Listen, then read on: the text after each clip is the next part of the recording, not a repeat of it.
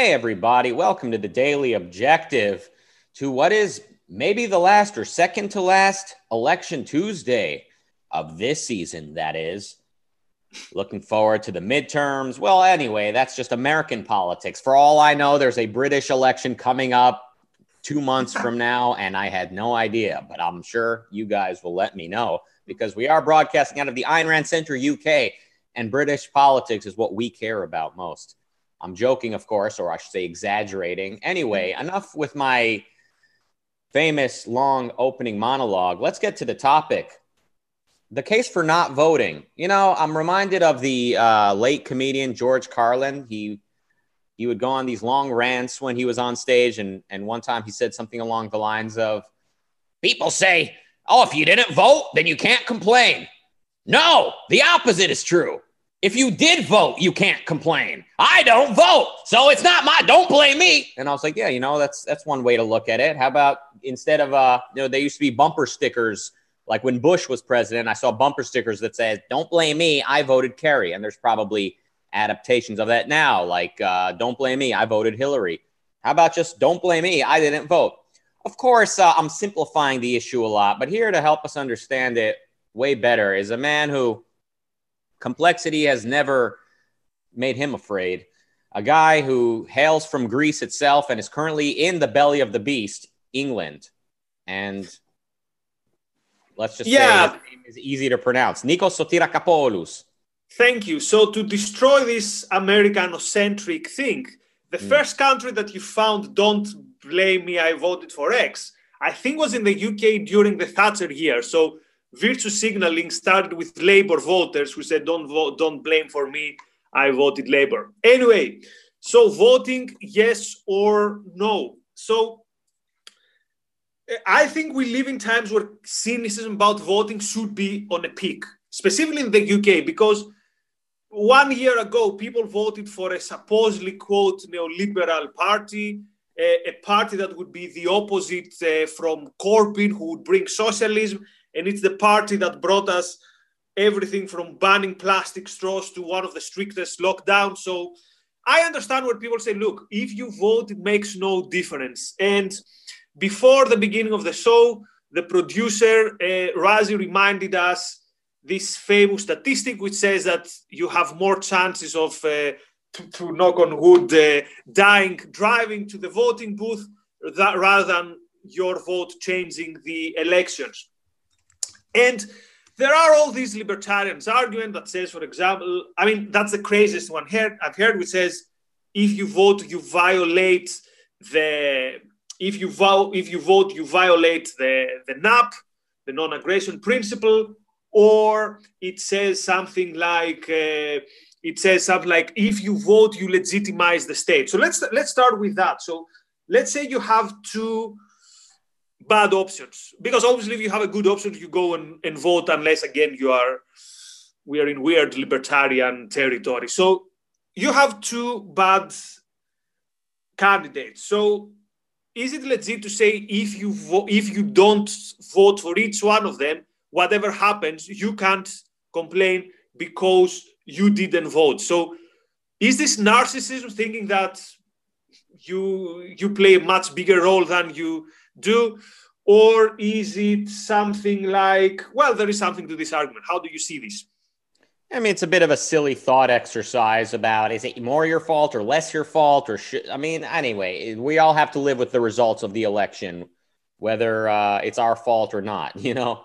Um, none of us asked to be born in this particular culture. Obviously, if everyone agreed with you and myself, they would basically agree on the fundamentals and they would just have to argue about certain things such as you know maybe uh, the uh, war policy or uh, maybe immigration just like little things but uh, i mean not little but relatively surface level policy as opposed to the fundamentals which is what what is the purpose of government. Um i mean look it's it's your fault. I mean you got, you have to live with the results no matter what right? So the question of, of should you vote or not is not are you going to get blamed later or not. I was I was quoting Carlin for some uh, comedic value, and it's kind of thought provoking, but at the same time, it's it's not, and that's kind of what you get with a lot of comedians. they sort of look at things from a somewhat different angle, but it's ultimately not really moving the needle. So um, the question of should you vote or not is like what what are what is your vote um, going to bring about? Although I know there's there's probably more to it. Like, are you sanctioning this candidate by voting for them? But well, then what does that mean? Like, what what is the significance of sanction if no one no one but you knows who you voted for? right? Like no one but you knows. Let's say you vote for Trump because Biden is so bad, or vice versa. If no one but you knows you voted or knows what who you voted for, then it, it is it, it. Are you making the world a worse place by Trump? Let's say getting that many more votes. Like, wouldn't it just be better if there was a low voter turnout to send? Doesn't that send a certain message to both candidates and and everything like that? So, um, good question. So here's how I would another way to see it. So a lot of people are saying, yeah, they're both bad, but uh, yeah, so don't vote. I think there is such a thing as levels of evil, so to speak. So I remember back in the day when I was uh, living in Canterbury to commute to work, there was a there was a hill. People who know the Canterbury campus university again will know that. And with my then girlfriend, sometimes we had walking there because it would take like half an hour we'd have the we would have weird thought experiment discussions and one of them was in which dictatorship would we have more chances to survive so would it be stalinist soviet union for example or the nazi germany so you could make the case that yeah i prefer i'd rather live for example in socialist yugoslavia rather than in soviet union or i'd rather live in Franco Spain rather than in Nazi Germany. This doesn't mean that, yeah, I sanction Franco Spain. So I think if you think that one is slightly better than the other, it's okay to wish for that result. And also, something which is unfortunately in the times we live in, there is a case that in the short term, a result could be better for you. So it could be a, a, particular policy, like a particular tax cut. Of course, in the long run, with bad politics, we're all equally doomed.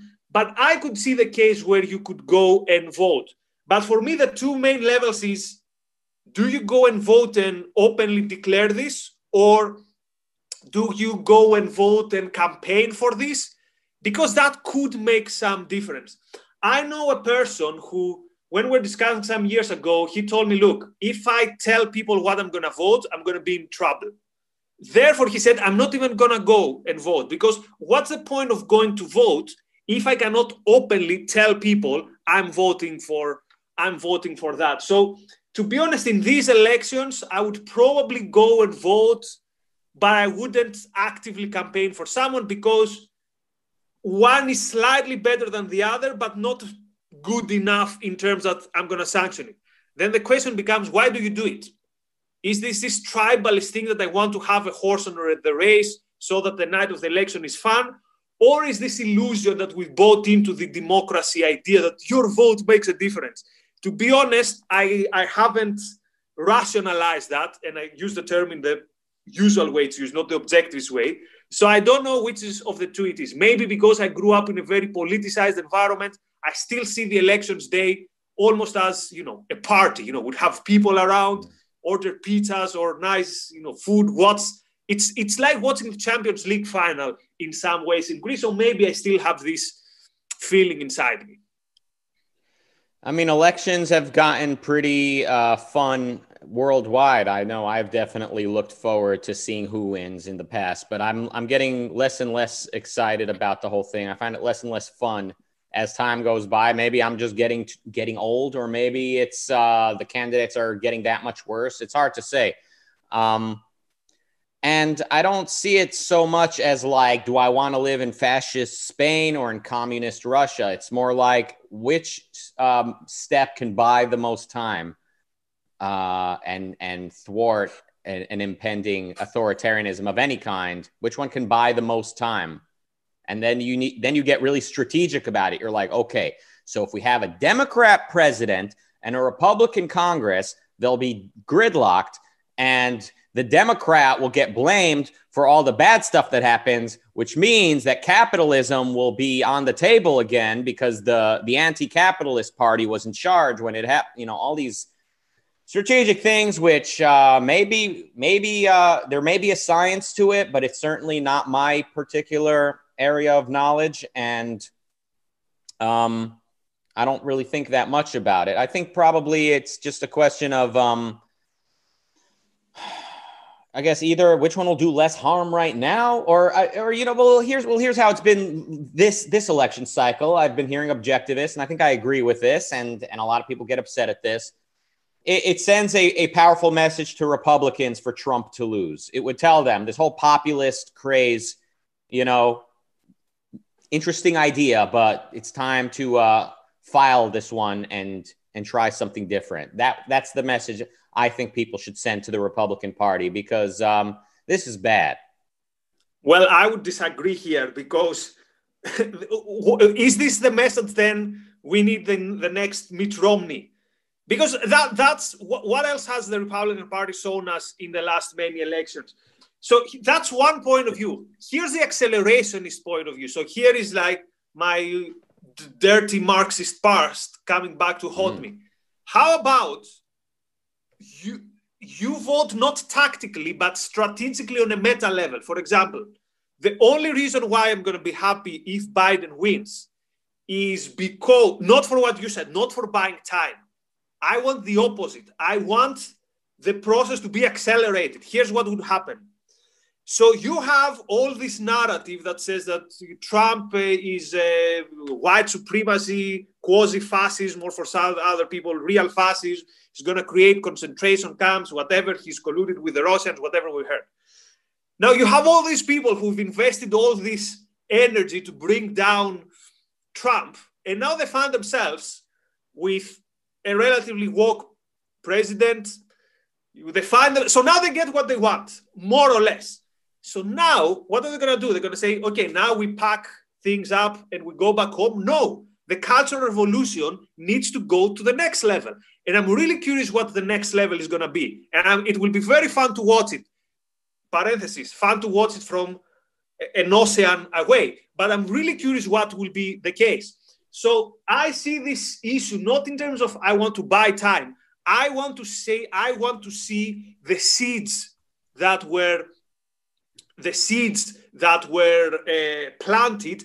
I want to see these things to come to fruition. And that's not to say, brothers, you've asked for it, but that's because I think this is a good chance to push things forward. So, in some way, if Trump wins, we have four years of more or less the same culture wars, resistance, woke people telling you to, to vote. By the way, that's another issue I want to come back this whole vote thing. Whereas we know very well that when you see a celebrity telling you vote, for example, we saw LeBron uh, coming out with the with a T-shirt that said "Vote." That's actually telling you vote what I'm telling you to vote, which is obviously Democrats. I remember here's another last story, and then I throw the ball back to you. I remember in the UK election last year, all the academics was like, "We need to push students to vote." And again, the the understanding, the, the kind of wink of the eye was, we needed to tell them to vote Labour or to vote Green. So, yeah, there's also this virtue signaling around voting. But anyway, so two things on the table. One, the strategic thing that if Biden wins, the resistance is going to have to devour basically themselves. Two, if you want to comment on this thing, vote thing. By the way, the producer is telling us we misquoted this thing about the statistics. We I, we misquoted him. We misquoted him.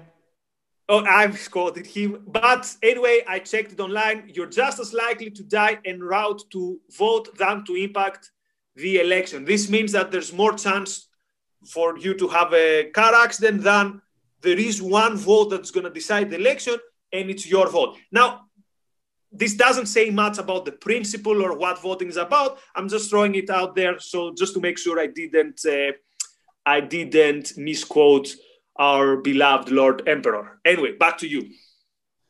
Yeah, I mean, uh, look, a, a, moral decision is not really about it, how is this going to impact the world, right? And I know the whole point of an election is that it impacts the world, that impacts who's who's president. Otherwise, there's no point in voting. But I mean, there is a right and wrong decision, maybe, when it comes to like who to vote for. So, yeah, your vote is not going to sway probably the election, but there's more ways to uh, that your vote counts, such as the number of votes that are counted. So, again, if Trump, let's say, wins, but hardly anyone voted, that sends a certain message to the to the machine.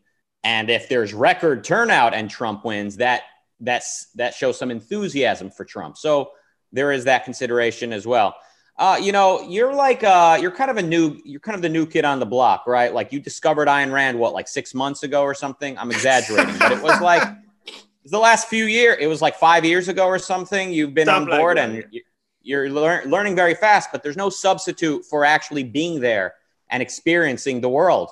There was a time before Trump. It's hard to explain to it's hard to explain to you kids. There was a world before Trump. So I don't like, you know, you mentioned, oh, so so Trump is out. What does that mean? We go to Romney? Maybe. I mean, as much as I dislike uh, what Romney represents, this sort of um, um, kind of soulless, soulless defense of capitalism and individual rights or, or consti- the Constitution, it's, I, I don't know, arguably that was better than having this gratuitous, gleeful rejection of all principles, which is to say the rejection of reality itself, which is the sense I get from Republicans today. And um, they've all, all the congressmen under Trump's leadership, under his banner, have become anti trade. You know, guys like uh, Ted Cruz and Marco Rubio have thrown capitalism under the bus. And they were originally elected to defend the free market and property rights. And that that was their they were like Tea Party candidates, I believe, both of them and, and many others.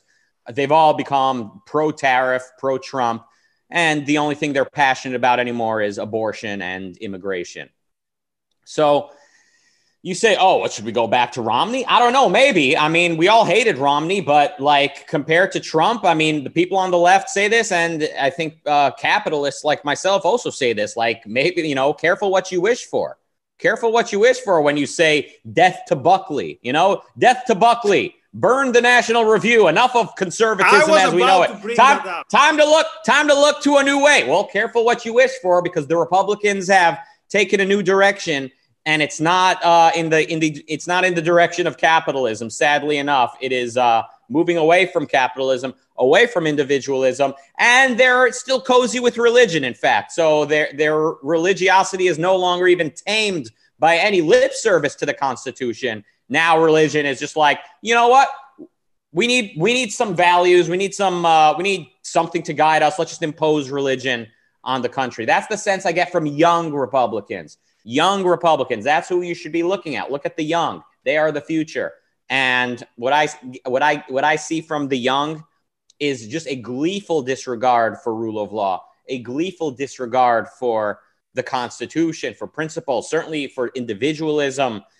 It's uh, the the tribalism that Trump brings is just horribly disheartening to see. So I don't know if if Romney is who I want to like hold up as. We need to return to this, but the way things were before Trump, uh, I'm getting a little bit homesick for. I'm getting a little bit uh, nostalgic, let's say, for the way things were before Trump, and it's hard to explain to someone who was uh, who was never like fighting for capitalism before Trump was was on the scene. No, that's true. I was never fighting for capitalism before Trump was on the scene, but at the same time, I remember the Buckley conservatives. I remember Bush. I remember Romney. I remember the bailouts. I remember the humanitarian interventions. No, that was Clinton, but they voted for it. I remember the bring democracy to the Middle East. So I'm not going to be convinced that Trump is exceptionally worse than the neocons or than the pragmatists or than Boris Johnson. Anyway, so let's let's you know what? let's see. Well, yeah. you know I, you know what's interesting, and I've been thinking about this. I, I, mean, coming from objectivist thinkers, there's the there's the seeming kind of impossibility to please any an objectivist because on one hand, an objectivist might say, "Look, we, we need the closest thing we can get to to capitalism, the closest thing we can get to principled rule of law, whatever we can take right now, let's take it. Buy some time." On the other hand, as soon as uh, a Republican does anything right, we go, "Oh, great! Now they're giving capitalism a bad name." they're affiliating capitalism with religion. So it's making things worse. So I understand. I'm, I'm, I'm very difficult to please. As you can see, I'm a malcontent. When Republicans do anything remotely correct, I say, well, now this gives capitalism a bad name because it's affiliated with crazy Republican religious nut jobs and nationalism and all these things. On the other hand, when I see Republicans decisively rejecting the things that I value, I go, oh, this is bad. We got to get back to uh, something closer in the right direction. So I get it. I think I, I understand. I'm impossible to please, and uh, we are quite in a hole. Sorry to interrupt you. Back to you. No, I wasn't saying anything. So uh, I, am thinking of whether I should close with a super gloomy thing that because we, as users of objectives, we understand that it's a battle of ideas that's going to consider things. Of course, nothing is predetermined, but see what's coming from the schools, the universities. So, dear conservatives, what is coming is a tsunami, right? Now, you might win this time, and you think it's all demographics or whatever the Trumpian Ryan thinks. No, no, no. It's, the, it's ideas that count. It's ideas that have consequences. So instead of dealing with uh, you know, demographics, start dealing with what are the idea, how, how are the core demographics of ideas being structured in the United States. So see, for example, what are the ideas of the kids in the universities, of the kids in school, and that should be your emphasis. So, yeah, maybe maybe Trump is better than Biden. Who knows? But even if you win now and you have four more years, if you fight the battle of ideas the way you fight it now, then it's all doomed. If your battle of ideas is owning the lips by appropriating their policies, for example, in terms with monopolies or mega corporation or social media, whatever, then things are gonna be really, really bad. Anyway, penultimate election Tuesday, last election Tuesday, next week. By the way, I'm not putting you on the spot now. Uh, do you want us to do predictions next week? Do you feel comfortable doing a prediction? I guess. Uh, I mean, we're, we're not even going to know the results. Yeah, we're, we're not even going to know. I'll, I'll, I'll make a prediction a week from now. I mean, for whatever it's worth. Um, I'm just afraid of like what this year is bringing us. You know, like, um, like I have a feeling the results won't be in for a while. They'll be contested. It'll turn violent. What if the violence in the streets is just ridiculously high? And what can that spell out in addition to that damage to people's lives and property? What can that spell out for the political process? like uh, before a strong man comes in and just completely uh, puts an end to the uh, street violence. There, there's just so much that can go wrong with this. This is bad. This is very bad, and I have a Machiavellian answer on what this could bring about, but I'll keep it to myself for now. Anyway, thank you very much. Election is not the most inspiring thing in the world, but someone has to do it. Anyway, see you tomorrow with more inspiring stuff. Bye bye.